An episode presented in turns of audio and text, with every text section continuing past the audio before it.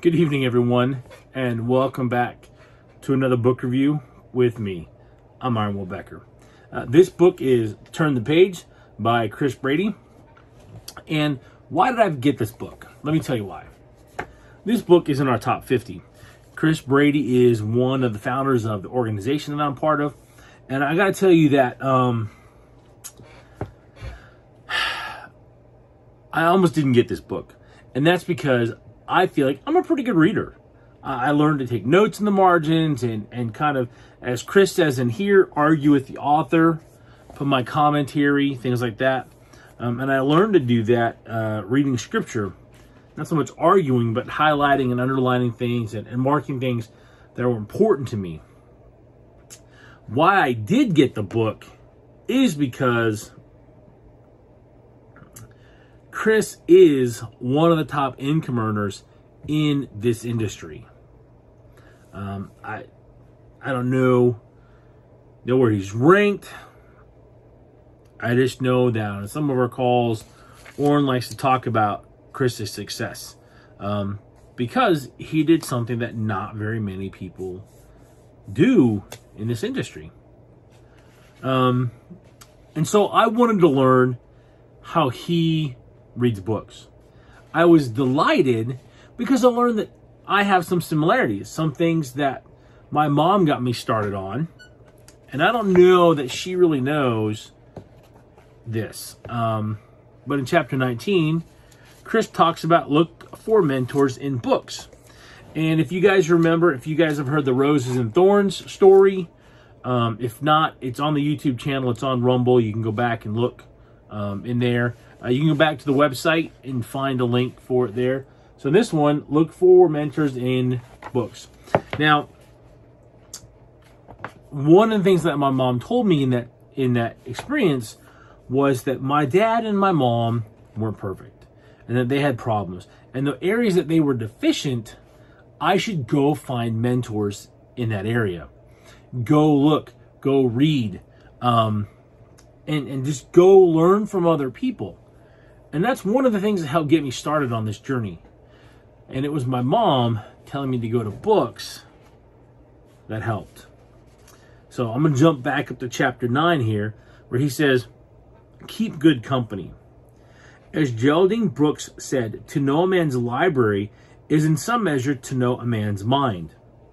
And in reality, I I personally agree with that concept because um, you you can get a good idea of what people are reading by talking with them and seeking to understand them and kind of where they're coming from. Um, you can also tell how much news they are probably watching and what TV shows they're probably watching because they're probably talking about the TV show a lot more than something else. Um, you learn about their hobbies from talking to people. But by reading books, whether it's it's an, a classic or a biography, whether it's a history, all, of those different books lend us experiences that fill us up, that give us opportunities to learn and grow. One of the things that has been important to me is over time to go back and read read books. Excuse me. As you guys can see right here, this is kind of like my high priority bookshelf or books that I go back and look at um, from time to time and read read every probably two to three years, depending on on what our reading schedule is and what I feel I need to read. Um, there was a point where I was reading a couple books ahead of our actually scheduled reading, which I didn't know about because it was only announced. Hmm. Excuse me, it was only announced after I started the book. So, all right, going into um, uh, chapter 23. Uh, this is read and reread. Yeah, reread. Reread. Okay, uh, Chris quotes Clifton Fadiman When you reread a classic, you do not see more in the book than you did before. You see more in you than was there before. So I'm going to share with you two different metaphors that mean the same thing. Their first one is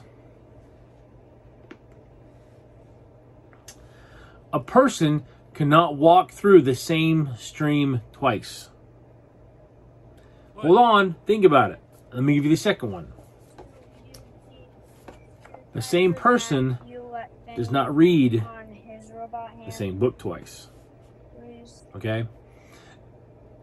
Now, maybe that helps.